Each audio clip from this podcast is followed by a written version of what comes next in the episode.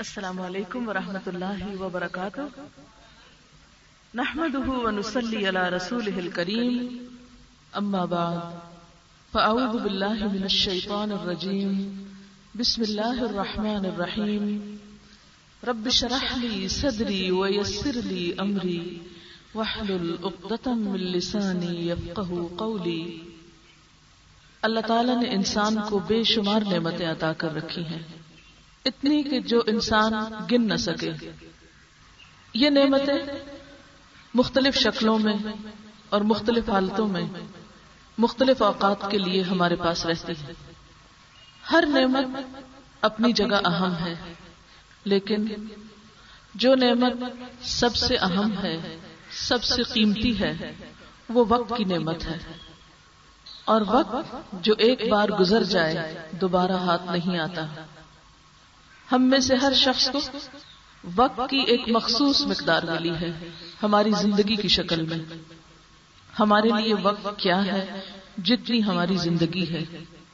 چالیس سال، پچاس سال، ساٹھ سال۔ اس کو ہم نہ بڑھا سکتے ہیں اور نہ ہی اس میں اپنی مرضی سے کوئی تبدیلی کر سکتے ہیں۔ وقت پر ہمارا حکم نہیں چلتا۔ وقت ایسی چیز نہیں جو ہم جمع کر کے رکھ سکیں، جو خرید سکیں۔ ضائع ہونے پر ہم دوبارہ اسے قابل استعمال بنا سکیں۔ ہم ایسا نہیں کر سکتے۔ ہماری زندگی کا گزرتا ہوا ہر دن بس ایک ہی بار ہمیں ملا ہے۔ جو دن ایک بار گزر گیا، وہ دوبارہ نہیں آئے گا۔ یہ وہ دولت ہے۔ جو ہر روز برابر کی سب کو ملتی ہے، جو بھی ہمارے ساتھ دوسرے لوگ زندہ ہیں۔ ہر روز ہمیں چوبیس گھنٹوں کی شکل میں یا دوسرے لفظوں میں چھیاسی ہزار چار سو سیکنڈز کی شکل میں ہر روز وقت کی ایک مخصوص مقدار ملتی ہے۔ پھر ہمیں آزاد چھوڑ دیا گیا کہ اس مقدار کو جیسے چاہیں استعمال کریں۔ چاہے تو اس سے بہت سا نفع کما لیں۔ اور چاہے تو اس کو ضائع کر دیں آپ یوں سمجھیے کہ جیسے ہر روز صبح کے وقت یا جب سے دن کا آغاز ہوتا ہے، اس وقت ہمارے بیلنس میں چھیاسی ہزار چار سو سیکنڈ ہوتے ہیں۔ یوں سمجھے جیسے چھیاسی ہزار چار سو روپے آپ کو کسی نے دے دیے۔ روپے اور مال و دولت کا حال تو یہ ہوتا ہے کہ اگر ایک دفعہ آپ کو ملے اور آپ نے جمع کر کے رکھ دیے، تو آپ جب چاہیں استعمال کر لیں۔ لیکن وقت کی دولت اگر آپ استعمال نہ کریں تو دن کے گزرنے پر آپ کا بیلنس زیرو رہ جاتا ہے اور سارے کا سارا آپ کے ہاتھ سے چلا جاتا ہے۔ اس لیے اس دولت کو کسی بھی چیز سے کمپیئر نہیں کیا جا سکتا۔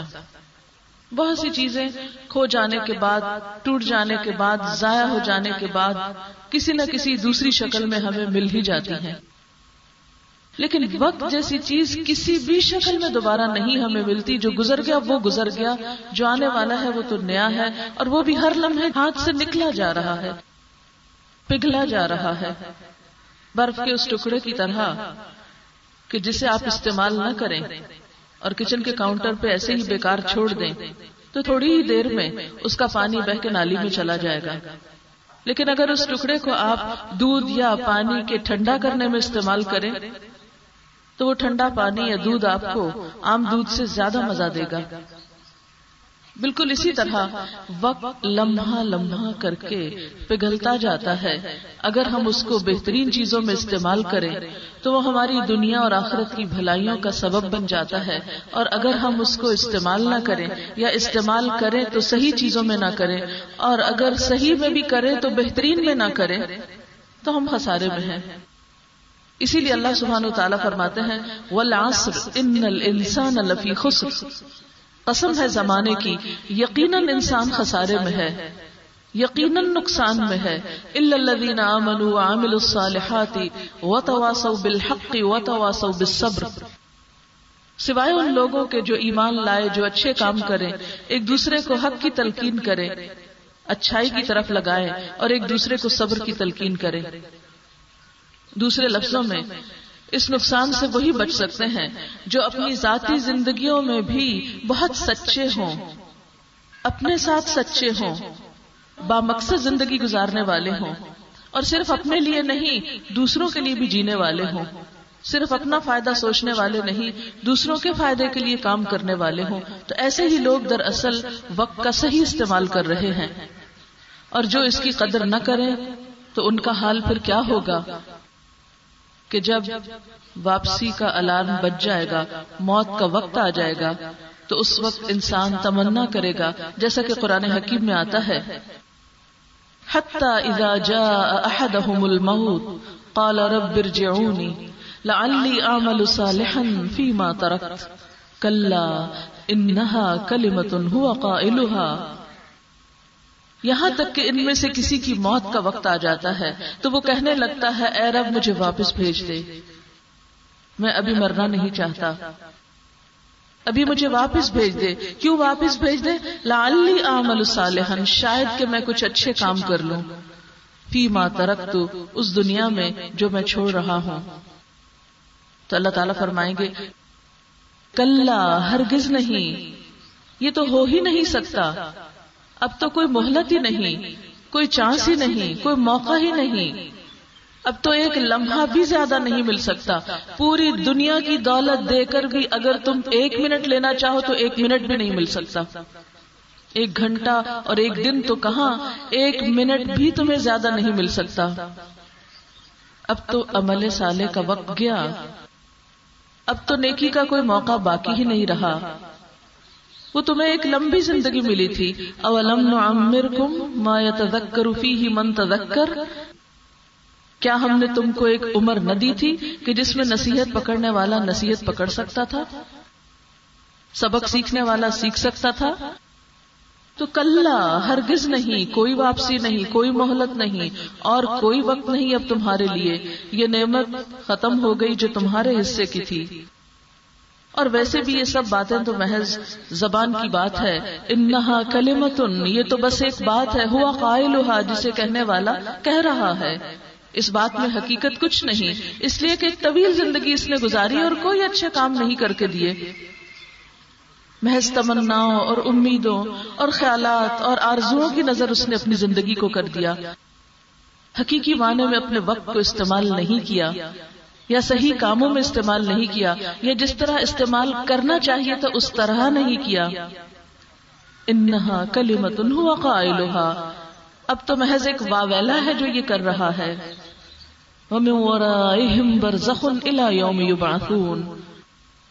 اور ان سب کے آگے اب تو برزخ ہے، ہر مرنے والے کے آگے ایک طویل انتظار گاہ ہے۔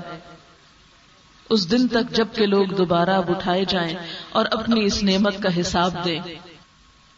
کیونکہ مرنے کے بعد ہم سب سے ہمارے وقت کا حساب ہوگا، ہم سے پوچھ ہوگی۔ حدیث پاک میں آتا ہے، رسول اللہ صلی اللہ علیہ وسلم نے فرمایا، ابن آدم کے دونوں قدم اس کے رب کے پاس سے نہیں ہٹیں گے، جب تک کہ اس سے پانچ چیزوں کے بارے میں پوچھ نہ لیا جائے۔ یعنی میدان حشر میں قیامت کے دن انسان ادھر ادھر بھاگ نہ سکے گا، جب تک پانچ باتوں کا جواب نہ دے دے۔ ان میں پہلی بات عمر کن کاموں میں گزاری؟ عمر کہاں کھپائی؟ دوسری بات، اپنی جوانی کس کام میں خرچ کی؟ یعنی خصوصی طور پر زندگی کا جو پرائم ٹائم ہے، وقت کا جو بہترین حصہ ہے، جوانی کا حصہ، اس کے بارے میں پھر الگ سے سوال کیا جائے گا۔ اور ان پانچ سوالوں میں دو سوال گویا ہمارے وقت کے بارے میں ہے عمر کس کام میں گزاری اور جوانی کس کام میں لگائی؟ اور مال کہاں سے کمایا اور خرچ کہاں کیا؟ اور جو علم حاصل کیا اس پر عمل کتنا کیا؟ آج ہم ذرا سوچیں کہ ہم زندگی کن کاموں میں گزار رہے ہیں۔ مثلا اگر کسی کی ایک ایوریج زندگی ساٹھ سال کی ہے اور وہ روزانہ آٹھ گھنٹے سوتا ہے، تو اس کا کیا مطلب ہوا کہ اس نے بیس سال تو صرف سو کے گزار دیے، جس میں کچھ بھی نہیں کیا۔ روزانہ آٹھ گھنٹے سونے والا زندگی کا تیسرا حصہ۔ اگر ساٹھ سال نہیں، چالیس سال ہے یا بیس سال ہے یا دس سال ہے، جو بھی ہے۔ صرف آٹھ گھنٹے سونے والا بھی زندگی کا ون تھرڈ صرف سو کے گزارتا ہے، جس میں کوئی پروڈکٹیو کام نہیں ہوتا۔ نہ پڑھنا، نہ لکھنا، نہ کسی کی خدمت، نہ اپنا کوئی کام، نہ کسی اور کا کچھ کام۔ پھر اس کے بعد آپ دیکھ لیجیے کہ باقی دن کے اوقات کو ہم کن کن کاموں میں استعمال کرتے ہیں۔ کبھی ایک دن کا خود ٹائم ٹیبل بنا کر اپنا دیکھیے، خود اپنا حساب کیجیے کیونکہ اللہ تعالیٰ نے حساب کرنے کو کہا ہے، قرآن پاک میں اللہ تعالیٰ فرماتے ہیں چاہیے کہ ہر شخص دیکھے، اس نے اپنے کل کے لیے کیا کیا ہے۔ تو ذرا اپنا حساب کر کے دیکھے کہ ایک دن میں جو اوقات مختلف کاموں میں استعمال کیے، ان میں سے کتنے گھنٹے ایسے تھے جو واقعی تعمیری کاموں میں گزارے۔ اور کتنا وقت محض انتظار میں ادھر ادھر دیکھنے میں، غیر ضروری مشغولیات میں، غیر ضروری کاموں میں بس وقت کاٹ دیا، ختم کر دیا۔ مثلا، آپ اپنے لیے کیا کر سکتے ہیں کہ روزانہ کے سونے کے اوقات لکھیے۔ کوئی ایوریج ہفتے کے دو تین دن کا آپ اپنا حساب کتاب کر سکتے ہیں۔ کھانے کو کتنا وقت لگا؟ ناشتہ شروع کرنے اور ختم کرنے کا وقت لکھیے۔ دوپہر کا کھانا شروع کرنے اور ختم کرنے کا وقت لکھیے۔ رات کا کھانا شروع کرنے اور ختم کرنے کا اور دن میں ایک چائے کا کپ پینے کا وقت بھی اس میں جمع کر لیجیے پھر اس کے بعد باقی آپ دیکھیے کہ آپ دن میں ٹیلی فون پر کتنی گفتگو کرتے ہیں۔ ذرا اس کا بھی ٹائم نوٹ کر لیجیے اور الحمد للہ موبائل میں پہلے سے کیلکولیشن ہے۔ ذرا ایک مہینے کے آورز نکال کے دیکھ لیجیے کیونکہ ایک دن میں نے دیکھا تو میں پریشان ہو گئی کہ فورٹی آورز کی صرف انکمنگ کالز تھی میں نے کہا اس کا مطلب ہے ایک دن سے زیادہ تو میں صرف باتیں سنتی ہی رہی ہوں۔ اگر مہینے میں کسی نے چالیس گھنٹے کالز ریسیو کی ہیں، تو سمجھے کہ اڑتالیس گھنٹے کے دو دن بنتے، دو دنوں میں کچھ کم۔ اتنی دیر تو محض باتیں کی ہیں۔ ہم سوچتے نہیں ہیں کہ محض باتوں میں بھی کتنا وقت لگ جاتا ہے۔ صرف ٹیلی فون اٹینڈ کرنے میں اور جو آؤٹ گوئنگ ہے، اس کو ملا کے تو پورے دو دن بن ہی جاتے ہیں مہینے میں۔ تو جس شخص کے مہینے میں دو دن محض باتیں ہی کرنے میں گزر جائیں، وہ کہاں کھڑا ہے؟ اور ان باتوں میں کتنی تعمیری باتیں ہیں؟ کتنی کام کی باتیں ہیں؟ ہم سب سوچ سکتے ہیں، اپنا حساب ہم خود کر سکتے ہیں۔ پھر اسی طرح باقی اپنی مشغولیات کو دیکھ لیجیے کہ کوئی بھی جو کام آپ کے ذمے ہے، مثلاً آپ ایک ہاؤس وائف ہیں، گھر کے کاموں میں آپ دیکھ لیجیے۔ صفائی کرنے میں کتنی دیر لگتی ہے، کھانا پکانے میں کتنی دیر لگتی ہے بچوں کو تیار کرنے میں اور بہت سے کاموں میں، ٹھیک ہے، مومن کی ساری زندگی عبادت ہوتی ہے، لیکن محض روٹین کی زندگی بھی عبادت نہیں ہوتی۔ کہ جس میں لگے بندے طریقے سے ایک کام بس کرتے چلے جانا اور مزید آگے بڑھنے اور بہتر کارکردگی کے لیے کوئی بھی تدبیر نہ کرنا۔ آپ دیکھ لیجیے کہ ہماری عبادات میں نمازوں میں کتنا ٹائم لگتا ہے یعنی حقوق اللہ میں ہم کتنا ٹائم دیتے ہیں۔ ذکر میں کتنا وقت لگتا ہے؟ اسی طرح باقی نیکی کے کاموں میں کتنا وقت ہم گزارتے ہیں؟ اپنی ذات کو کتنا دیتے ہیں؟ مثلا سونے کے علاوہ نہانے دھونے میں کتنا وقت لگ جاتا ہے؟ خود کو بنانے، سنوارنے میں، کپڑے پہننے میں، ان کی تیاری میں کتنا وقت دن کا لگا دیتے ہیں؟ تو اگر ہم ان ساری چیزوں کو دیکھیں گے تو ہم غور کر سکتے ہیں کہ ہمارے وقت کا ایک بڑا حصہ اور خصوصاً وہ خواتین جو گھر پر رہتی ہیں، ان کے وقت کا ایک بڑا حصہ محض روٹین کے کاموں میں گزر جاتا ہے، اور اس کے بعد وہ اپنی ذہنی نشو نما کے لیے، اپنی عقلی نشو نما کے لیے، اپنی زندگی میں مزید بہتری لانے کے لیے، اپنی آخرت کے لیے بسا اوقات شعوری طور پر کچھ کام نہیں کرتی۔ کچھ سیکھنے، سکھانے کا، کچھ خدمت خلق کا، کیونکہ ہم سارا وقت یہ کہتے رہتے ہیں، ہمارے پاس وقت نہیں ہے۔ کون ہے جو آج یہ نہ کہتا ہو کہ میرے پاس وقت نہیں ہے؟ ہر شخص وقت کی کمی کا شکار ہے۔ لیکن کوئی بھی اپنے وقت کا حساب کرنے کو تیار نہیں کہ وقت کیوں نہیں اور وقت کہاں اور کن کاموں میں استعمال ہو رہا ہے۔ کیونکہ ہمیں صرف وقت گزارنا نہیں اور صرف کاموں کو پھیلانا نہیں، یہ بھی دیکھنا ہے کہ کتنے کام ان میں فائدے کے ہیں۔ آخرت کے اعتبار سے، دنیا کے اعتبار سے، اور اس فائدے کو اور ہم کتنا میکسیمم بڑھا سکتے ہیں۔ اور کن کاموں کا نہ دنیا میں کوئی فائدہ ہے اور نہ آخرت میں کوئی فائدہ ہے کہ ان کاموں کو ہم اپنی زندگی سے نکال باہر کریں۔ کیونکہ لمحے لمحے کا حساب ہوگا۔ حضرت جنید بغدادی ایک بہت اللہ والے بزرگ گزرے ہیں۔ ان کا ایک قول ہے کہ ہر لمحہ دیکھتے رہو کہ اللہ سے کتنے قریب ہوئے، جنت سے کتنے قریب ہوئے، شیطان سے کتنے دور ہوئے، جہنم سے کتنے دور ہوئے۔ یعنی گویا لمحہ لمحہ اپنا جائزہ لیتے رہو کہ تمہارا وقت کن کاموں میں لگ رہا ہے۔ اللہ کی فرما برداری کتنے وقت کے لیے ہو رہی ہے اور اللہ کی نافرمانی کے کام کتنے وقت کے لیے ہو رہے ہیں۔ ٹھیک ہے، انسان کو مختلف چیزوں کی ضرورت ہوتی ہے۔ اسے آرام کی بھی ضرورت ہے، اسے کھانے پینے کی بھی ضرورت ہے، اسے نہانے دھونے کی بھی ضرورت ہے۔ اسے اپنے بال بچوں کی بھی مصروفیت ہے اور شوہر بیوی کو بھی ایک دوسرے کے لیے ٹائم چاہیے۔ اسی طرح مہمانوں کا بھی حق ہے۔ ہمسایوں کا بھی حق ہے، معاشرے کا حق ہے، امت کا حق ہے، پوری انسانیت کا ہم پر حق ہے۔ تو کیا ہمارے اوقات کی تقسیم واقعی ایسے ہے جو اللہ کے رسول صلی اللہ علیہ وسلم نے ہمیں بتائی؟ ان لنفس کا علیہ کا حق وہ ان لزور کا علی کا حق وہ ان لزوج کا علی کا حق کہ تمہاری جان کا بھی تم پر حق ہے، تمہارے مہمان کا بھی تم پر حق ہے، اور تمہارے شوہر کا بھی تم پر حق ہے۔ تو بات یہ ہے کہ بسا اوقات جب ہم ایک کام کرنے لگتے ہیں تو دوسرا متاثر ہو جاتا ہے۔ دوسرا کرنے لگتے ہیں تو پہلا متاثر ہو جاتا ہے۔ تاکہ وہ کون سا طریقہ ایسا ہو کہ جس سے ہم اللہ کو بھی راضی رکھیں اور بندوں کے حقوق کا بھی خیال کر سکیں۔ کیونکہ بسا اوقات ہم یہ سمجھتے ہیں کہ اللہ کا حق دینے سے بندوں کے حقوق کی شاید معافی ہو جائے۔ اور بعض لوگوں کی یہ غلط فہمی ہے کہ بندوں کا حق دے دو، اللہ کا حق نہ بھی دیا تو کوئی بات نہیں۔ جبکہ اسلام میں بہترین زندگی اعتدال کی زندگی ہے۔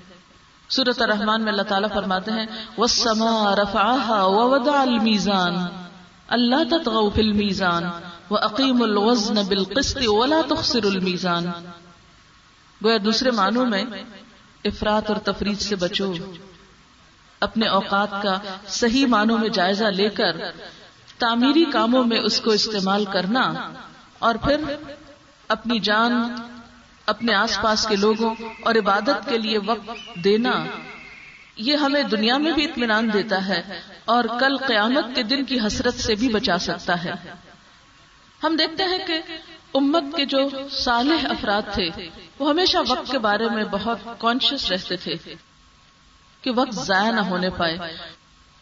حضرت ابو بکر صدیق رضی اللہ تعالیٰ عنہ کے بارے میں آتا ہے کہ وہ دعا مانگتے تھے، اے اللہ، ہمیں اندھیرے میں نہ رہنے دینا، ہماری کچھ فہمیوں پہ ہمیں نہ پکڑنا، اور ہمیں وقت سے بے پرواہی کرنے والا نہ بنانا۔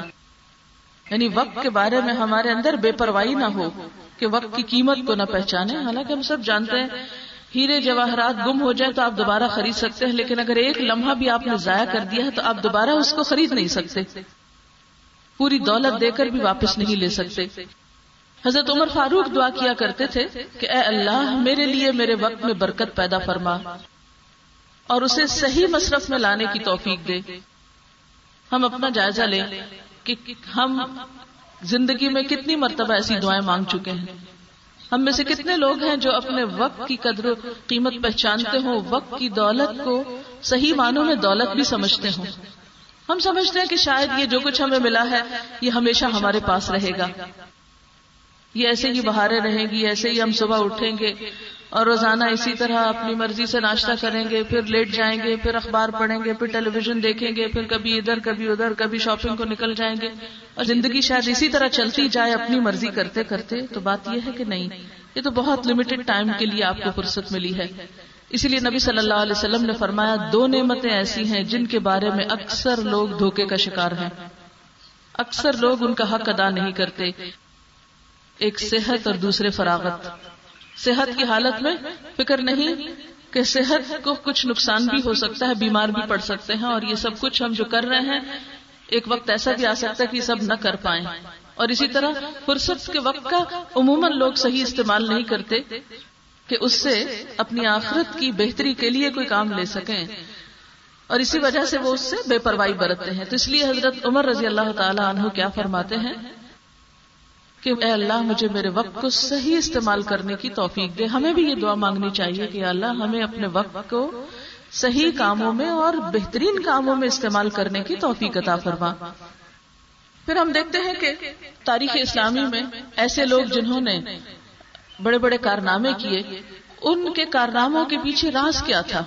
ان کی کامیابی کے پیچھے کیا فیکٹر تھا؟ آج کے دور میں امت مسلمہ میں شاید ایسی مثالیں کم ملیں۔ ہیں خال خال کہیں، لیکن شاید کم ہی ہوں۔ مغربی اقوام میں ایسی بہت سی مثالیں آپ کو مل جائیں گی۔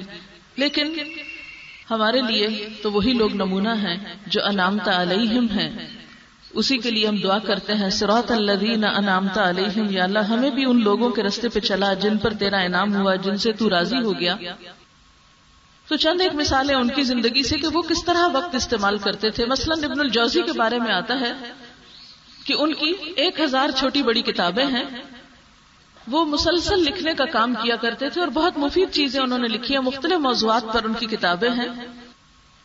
کہتے ہیں کہ انہوں نے زندگی میں اتنی کتابیں لکھی، قلم کا اتنا زیادہ استعمال کیا کہ قلم کے تراشوں کو وہ سنبھال کے رکھتے تھے، جب وہ فوت ہوئے تو ان تراشوں سے پانی گرم کر کے ان کو غسل دیا گیا۔ اب آپ دیکھیں کہ اگر ایک دو قلم کا اتنا سا تراشا تو اس سے پانی گرم نہیں ہوتا۔ ایک اچھی خاصی مقدار ہوگی جو کافی دیر تک جلتی رہی اور پھر اس سے پانی گرم ہوا۔ تو یہ صرف ایک مثال ہے کہ کس طرح انہوں نے اپنے قلم کا صحیح استعمال کیا اور انسانیت کے فائدے کے لیے بہت کچھ چھوڑ گیا اور ہم سب جانتے ہیں کہ مرنے کے بعد انسان کا اپنا نام اعمال تو بند ہو جاتا ہے۔ تین چیزیں جو بعد میں اس کو فائدہ دیتی ہیں، ان میں سے ایک، علم بھی ایسا علم انسان اپنے پیچھے چھوڑ جائے جس سے دوسری انسانیت فائدہ اٹھاتی رہے۔ وہ لوگوں کے بھلے کے لیے استعمال ہو تو وہ انسان کے لیے مرنے کے بعد بھی پروفیٹیبل ہے، فائدہ پہنچتا رہتا ہے اور انسان کا درجہ مسلسل بڑھتا رہتا ہے۔ پھر اسی طرح البیرونی کا نام آپ سب نے سن رکھا ہوگا۔ کہتے ہیں کہ ان کی موت کا وقت قریب تھا، عالم نظام میں تھے۔ تو ایک فقی ان کی عادت کے لیے گئے۔ انہیں پتا چلا کہ بیمار ہے تو ان کی عادت کے لیے گئے۔ جب ان کے پاس گئے تو بہت کمزوری تھی، بہت نقاہت تھی۔ لیکن وہ اس فقیر سے پوچھتے ہیں کہ مجھے وراثت کا فلاں مسئلہ بتا دیجیے وہ ابھی تک میری سمجھ میں نہیں آیا۔ تو حیران بھی ہوتے ہیں کہ یہ شخص دنیا سے جا رہا ہے اور ابھی بھی اس کے سیکھنے کا شوق ختم نہیں ہوا۔ اگر ہمارے جیسا ہوا تھا تو کہتا میں تو اب مر رہا ہوں، مجھے تو ضرورت نہیں ہے اس حساب کتاب کی، اس لیے مجھے کیا کرنا ہے سیکھ کے؟ میں تو سیکھوں وہ چیز کے جس کا مجھے استعمال کرنا ہے۔ لیکن انہوں نے کہا کہ میں یہ بات پسند کروں گا کہ ایک چیز جس کو میں نہیں جانتا، اس کو جان کر مروں بنسبت اس کے کہ اس کو جانے بغیر مر جاؤں۔ اب شوق دیکھیے نا علم حاصل کرنے کا اور سیکھنے کا۔ یہی وجہ ہے کہ وہ انسانیت کے فائدے کے تھے اور آج ہم اپنے بھی فائدے کے نہیں ہیں۔ ایسے ہی لوگوں نے دوسروں کے لیے بہت سے ایسے کام کیے کہ جس سے انسانوں کے لیے علم کی راہیں روشن ہوئی پھر اسی طرح فتح ابن خاقان کے بارے میں آتا عباسی خلیفہ متوکل کا وزیر تھا۔ پہلے زمانے میں کتابیں اس طرح رولز کی شکل میں ہوتی تھی۔ کہتے کہ وہ ہمیشہ اپنے آستین میں کتاب رکھا کرتے تھے۔ وزیر تھے اور آپ کو معلوم ہے وزیر عربی میں بوجھ اٹھانے والے کو کہتے ہیں اور وزیر بادشاہ سے بھی زیادہ مصروف شخصیت ہوتی ہے۔ تو ہمیشہ اپنی آستین میں ایک کتاب رکھتے تھے۔ تھوڑی دیر کے لیے بھی انہیں اپنے دفتر کے کاموں سے فرصت ملتی، فوراً نکال کے پڑھنے لگتے۔ یا تھوڑی دیر کے لیے اگر سستاتے کہ بیٹھے بیٹھے تھک گئے ہیں، ذرا سے پیچھے کو ٹیک لگائی تو فوراً کوئی اچھی تحریر جو قلب و عقل کی راحت کا سبب ہو، اسے نکال کے پڑھنے لگتے۔ یہ وہ لوگ ہیں جنہوں نے اپنے وقت کا بہترین استعمال کیا۔ ابن رشد کے بارے میں آتا ہے کہ انہوں نے اپنی شعوری زندگی میں صرف دو راتیں مطالعہ نہیں کیا۔ صرف دو راتیں ایسی تھی کہ جس میں وہ پڑھ نہیں سکے۔ ہر روز رات کو پڑھتے تھے۔ میں اور آپ غور کریں کہ ہم میں سے کتنے لوگ ریڈنگ کے عادی ہیں۔ کتابیں پڑھنے کے عادی ہیں کہ جو ہم بغیر کسی امتحان کے پڑھیں، کیونکہ اکثر لوگ صرف اس وقت پڑھتے ہیں جب کوئی امتحان سر پہ ہوتا ہے، یا کوئی نمبر چاہیے یا ڈگری چاہیے۔ لیکن بھول جاتے ہیں کہ علم صرف ڈگریاں حاصل کرنے کے لیے نہیں ہے۔ علم تو انسان کی شخصیت اور کردار اور اخلاق کی بہترین نشو نما کے لیے ہے۔ بہرحال ایک نہیں، کئی ایک مثالیں ملتی ہیں۔ امام بخاری کے بارے میں آتا ہے کہ چاندنی راتوں میں انہوں نے اپنی تاریخ کبیر کا مسودہ لکھا۔ کیونکہ ان دنوں لائٹس نہیں تھی، تو لوگ رات کو جلدی سو جایا کرتے تھے۔ چراغ ہوتے تھے، لیکن بساؤ کا تیل نہیں ہوتا تھا۔ طالب علم اتنا افورڈ نہیں کر سکتے تھے۔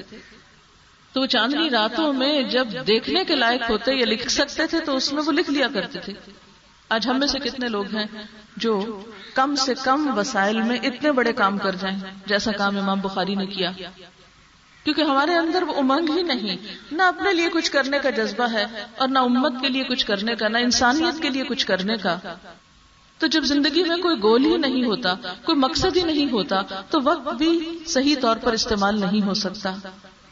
تو وقت کے صحیح استعمال کے لیے سب سے اہم چیز یہ ہے کہ ہماری زندگی با مقصد ہو۔ ہماری زندگی میں پلاننگ ہو، ہم نے ایک دن کیسے گزارنا ہے؟ کون کون سے کام کرنے ہیں؟ جس میں دوسروں کی بھلائی ہو، خدمت خلق ہو، کچھ سیکھنے سکھانے کا کام ہو، کچھ عبادت ہو اور کچھ روٹین کے کام ہو جو انسانی ضروریات کے ہوں۔ اور فراغت کا تو اسلام میں کوئی تصور ہی نہیں۔ اور اسی سے آپ دیکھیں کہ نماز میں کوئی چھٹی نہیں، کہ کوئی ایک دن چھٹی کا دن ہو۔ چھٹی کے دن کا کانسیپٹ کیا ہے؟ کہ نماز جمعہ جب ادا کر لو تو کیا کرو؟ زمین میں پھیل جاؤ اور اللہ کا فضل تلاش کرو، اللہ کا رزق تلاش کرو۔ یہ چھٹی کے دن کا کانسیپٹ ہے۔ فرائیڈے از اے ہالیڈے لیکن اس ہالیڈے میں بھی کیا ہے؟ نماز پڑھ کے پھر کام پہ جاؤ۔ رسول اللہ صلی اللہ علیہ وسلم کا جب مشن مکمل ہو گیا تو آپ کو کیا فرمایا گیا؟ فضا فرغتا فن سب و الا ربی کا فرغب جب تم فارغ ہو جاؤ تو اپنے آپ کو تھکاؤ یعنی عبادت کی مشقت میں لگ جاؤ۔ اور اپنے رب کی طرف رغبت کرو۔ ہماری فراغت کیا ہوتی ہے؟ جب ہم دنیا کے کاموں سے فارغ ہوتے ہیں، تو ہم میں سے کتنے لوگ یہ سوچتے ہیں کہ ٹھیک ہے، اب یہاں سے تو فارغ ہوئے، اب رب کی عبادت میں کچھ وقت لگایا جائے یا اس طرف کچھ توجہ دی جائے۔ نہیں، پھر ہم صرف تفریح اور صرف انٹرٹینمنٹ کا سوچتے ہیں کہ اتنا کام کر لیا، اب ہمارا حق ہے کہ ہم کچھ وقت فارغ گزارے ٹھیک ہے، اسلام میں تفریح منع نہیں ہے، لیکن حد کے اندر۔ فرائض کی ادائیگی کے بعد۔ لیکن بیکار قسم کی تفریح جس میں گھنٹوں بیٹھ کر لوگ گپ شپ کیا کریں، راتوں کو بغیر کسی غرض کے جاگا کریں، شادی بیاہ میں گھنٹوں لگایا کریں، صرف بازاروں میں شاپنگ کے لیے اور شاپنگ بھی وہ جس کی ضرورت نہ ہو، بیکار میں ایک دکان سے دوسری دکان میں گھوما کریں، ایسی کسی تفریح کا کوئی تصور نہیں۔ اس لیے کہ ایک ایک لمحہ جو پوری زندگی کی دولت دے کے واپس نہیں آ سکتا، اس کو بغیر کسی مقصد کے یوں ہی صرف کر دیا جائے۔ یہ تو ممکن ہی نہیں، ایک بندہ مومن تو اس کا سوچ بھی نہیں سکتا۔ ایک خاتون کہنے لگی مجھ سے کہ مجھے بارگیننگ کا بڑا شوق ہوتا تھا۔ میرے ہسبینڈ کو بہت برا لگتا تھا کہ تم جو خریدنا خریدو، لیکن بارگیننگ نہ کیا کرو، بہت وقت ضائع ہوتا ہے۔ کہتے لیکن میرے اندر بہت تھا کہ میں کس طرح لے لوں کہ جیسے کوئی بھاؤ بتایا ویسے ہی اس بھاؤ چیز لے لوں. تو اپنے آپ کو لٹانے والی بات ہے۔ کہتے ایک دکان پہ مجھے کوئی چیز پسند آئی تو میں نے اپنے ہسبینڈ کو کسی طریقے سے کہا کہ جائیے، آپ کچھ اور کر لیجیے میں بھی آتی ہوں۔ کہتے تقریباً آدھے گھنٹے کے بعد میں لوٹی تو مجھے پوچھنے لگے کہ اچھا تم نے کتنے پیسے کم کرائے؟ میں نے کہا، پچیس روپے۔ کہتے تمہیں معلوم ہے، تم نے آدھا گھنٹہ پچیس روپے میں دے دیا، صرف پچیس روپے بچانے کے لیے تم نے آدھا گھنٹہ بحث کی؟ ٹال مٹول کی کیونکہ دکاندار سے جب بارگیننگ شروع کرے تو وہ صرف ہم سے گفتگو نہیں کرتا، وہ ہمیں چھوڑ کے اور کسٹمر کو سرو کرنے لگتا ہے۔ پھر وہ دوبارہ پڑھتا، پھر آپ بحث کرتے، پھر وہ چھوڑ دیتا، پھر آپ آگے ہوتے، پھر کچھ اور دیکھتے ہیں، ادھر ادھر۔ اور پھر کھینچا تانی کر کے کچھ بچاتے بھی ہیں۔ تو کتنا بچا لیتے ہیں؟ مگر جو ہمارا وقت جاتا ہے، جو اس وقت میں بعض اوقات نمازیں چلی جاتی ہیں، اور فرائض میں کوتا ہو جاتی گھر واپس آئے تو وہ الٹا پڑا ہوتا ہے۔ بہت سے کاموں میں تاخیر ہو جاتی ہے۔ لیکن ہم کم ہی سوچتے ہیں کہ ہم اپنے وقت کو کہاں کہاں کس بے دردی سے استعمال کر رہے ہوتے ہیں۔ اب دیکھیے کہ ہماری جتنی بھی عبادات ہیں، یہ ہمیں پابندی وقت کا سبق سکھاتی ایک بہترین پلانر ہے ہمارے لیے۔ ایک دن کی پلاننگ ہماری نمازیں کرتی اتنے بجے اٹھنا ہے تم کو۔ فجر کی نماز ہماری صبح کی پلاننگ کا آغاز ہے کہ اتنے بجے، اس کے بعد نہیں، اس سے پہلے پہلے اٹھنا ہے۔ اور جب ہم نماز کے عادی نہیں ہوتے تو ہم جب جی چاچا اٹھتے اور خاص طور پر اس وقت میں جب ہمارے سامنے کوئی اور ایسا کام نہ ہو کہ بچوں کو اسکول بھیجنے کا یا کوئی اور گھر سے خود نکلنے کا کوئی ایسا خاص کام نہ ہو، تو پھر ہم جب جی چاچا اٹھتے ہیں، اٹھ کے بھی سو جاتے ہیں، سو کے پھر اٹھتے ہیں۔ بس اسی طرح سستی میں وقت ضائع کرتے رہتے ہیں۔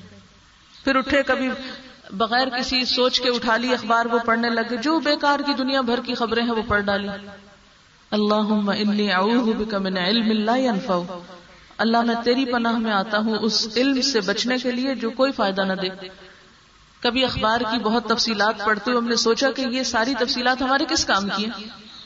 نہ ان کا ہمارے کسی فیلڈ سے تعلق ہے، نہ ان کا ہمارے کسی خاص نفع مند علم سے، کسی کام سے۔ اللہ کی کتاب کی تلاوت کا تو ہمارے پاس وقت نہیں ہوتا۔ لیکن اخبار کی ہر خبر خواہ وہ کام کیا نہیں ہے ہمارے کسی علم میں اضافے کا سبب ہے یا نہیں ہے؟ ہیڈ لائنز پڑھنے کے بعد باریک خبریں، اس کے بعد بقایا جات، پھر سفے آگے پیچھے الٹنا، بیکار قسم کے سارے اشتہار جس سے ہماری کوئی غرض نہیں، یہ سب کچھ پڑھنا، یہ کس میں آتا ہے؟ اس سے کیا حاصل ہوگا؟ اس کا یہ مطلب نہیں کہ اخبار چھوڑ دیں۔ یا آپ ٹیلی ویژن میں خبریں نہ دیکھیں، لیکن ہم لوگ کرتے کیا ہے ایک دفعہ ٹیلی ویژن پہ خبریں دیکھتے ہیں، پھر اخبار میں پڑھتے ہیں، پھر آگے جا کے لوگوں سے بحث مباحثہ کرتے ہیں، پھر اداریے پڑھنے بیٹھ جاتے ہیں، معلوم نہیں کیا کچھ، لیکن ان سب چیزوں کا حاصل کیا ہے اینڈ کیا ہے، کچھ بھی حاصل نہیں۔ ہم یہ ساری خبریں پڑھ کے لمبے چوڑے فلسفیانہ تبصرے کر کے امت کو کیا فائدہ پہنچا رہے ہیں؟ ہم کس کی خدمت کر رہے ہیں؟ ہمارے دل میں اگر اخبار پڑھ کے کوئی درد اٹھتا بھی ہے، تو وہ درد دل کس کام آتا ہے؟ کیا واقعی ہم پھر کوئی تعمیری کام بھی کرتے ہیں؟ یا محض تبصروں کی حد تک؟ یا اپنے اندر جلن کڑھن کے علاوہ کچھ اور بھی اس کا حاصل؟ کچھ بھی نہیں۔ یا تو وہ نا کہ ہم پڑھیں اور پڑھ کے پھر کچھ کریں بھی۔ بہت سے لوگ کہتے ہیں جی اخبار پڑھ کے تو بی پی ہائی ہو جاتا ہے کس نے کہا کہ بی پی ہائی کرو کیونکہ بہت سے لوگ فرسٹریشن کا شکار ہوتے ہیں۔ پڑھ کے پھر کچھ نتیجہ جو نہیں نکلتا، زیادہ سے زیادہ یہ ہوتا ہے کہ کسی بھی مجلس میں بولنے کا موقع مل جائے تو خوب بھڑاس نکال دیتے ہیں۔ اگلی پچھلی لوگوں کی عزتیں اڑاتے ہیں۔ جس معاملے میں علم ہے، اس میں بھی بولتے ہیں، جس میں نہیں، اس میں بھی بولتے ہیں۔ حالانکہ ایک ایک لفظ لکھا جا رہا ہے۔ ایک ایک لفظ کا حساب دینا ہوگا۔ سب کچھ نام اعمال میں تولا جائے گا۔ لہذا، بیکار کی گفتگو، بیکار کے تبصرے، بیکار کا علم، جس میں کوئی تعمیری چیز نہ ہو، اس سے کیا حاصل؟ اس کے برعکس، اگر کوئی سنجیدہ علمی کتاب پڑھنا ہو کوئی سنجیدہ گفتگو کرنی پڑے، تو اس کے لیے ہم میں سے کتنے لوگ اپنے آپ کو اس کا اہل سمجھتے ہیں؟ یا اس کے لیے کچھ تیاری؟ آپ خواتین ہونے کے حوالے سے اپنے بچوں کی تربیت کی ذمہ دار ہیں۔ لیکن اگر آپ کے پاس ہی تعمیری علم نہیں، آپ کے پاس ہی مفید علم نہیں، اگر آپ کا دل و دماغ روشن نہیں، تو بچوں کے اندر روشنی کون ڈالے گا؟ ان کی رہنمائی کون کرے گا؟ ایک اندھیری گود سے تعلیم یافتہ بچے تو نہیں نکل سکتے، تربیت یافتہ بچے تو نہیں برآمد ہو سکتے۔ لیکن ہم عموماً مفید کتب کا مطالعہ اپنی ضرورت نہیں سمجھتے۔ تو بہرحال، نماز ہمارا بہترین پلانر ہے۔ اتنے بجے اٹھنا ہے۔ پھر اس کے بعد زہر کی نماز تک اتنے گھنٹے بیچ میں ہے نان سٹاپ آپ کام کر سکتے ہیں۔ پھر اس کے بعد زہر کی نماز آپ کی ایک بریک ہے اس کام سے۔ تاکہ آپ ریلیکس ہو جائیں فریش ہو جائیں، وضو کرنا ہے۔ نماز ایکسرسائز بھی ہے ایک طرح سے۔ ذکر الہی بھی ہے۔ بیک وقت دو تین کام ہو رہے ہوتے ہیں۔ آپ کی فزیکل مینٹل اسپرچل ہر لحاظ سے ایک ٹریننگ ہو رہی ہوتی ہے یا آپ فریش ہو رہے ہوتے ہیں۔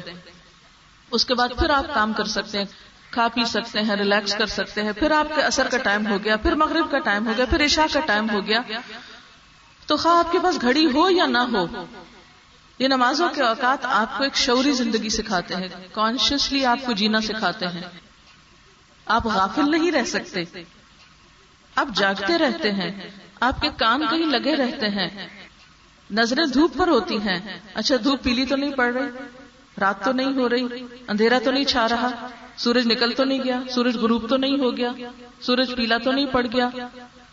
کیا زوال ہو گیا؟ یعنی مسلسل آپ الرٹ رہتے ہیں نمازوں کے اوقات کی وجہ سے۔ پھر مختلف کاموں کو آپ نمازوں کے ساتھ باندھ سکتے ہیں۔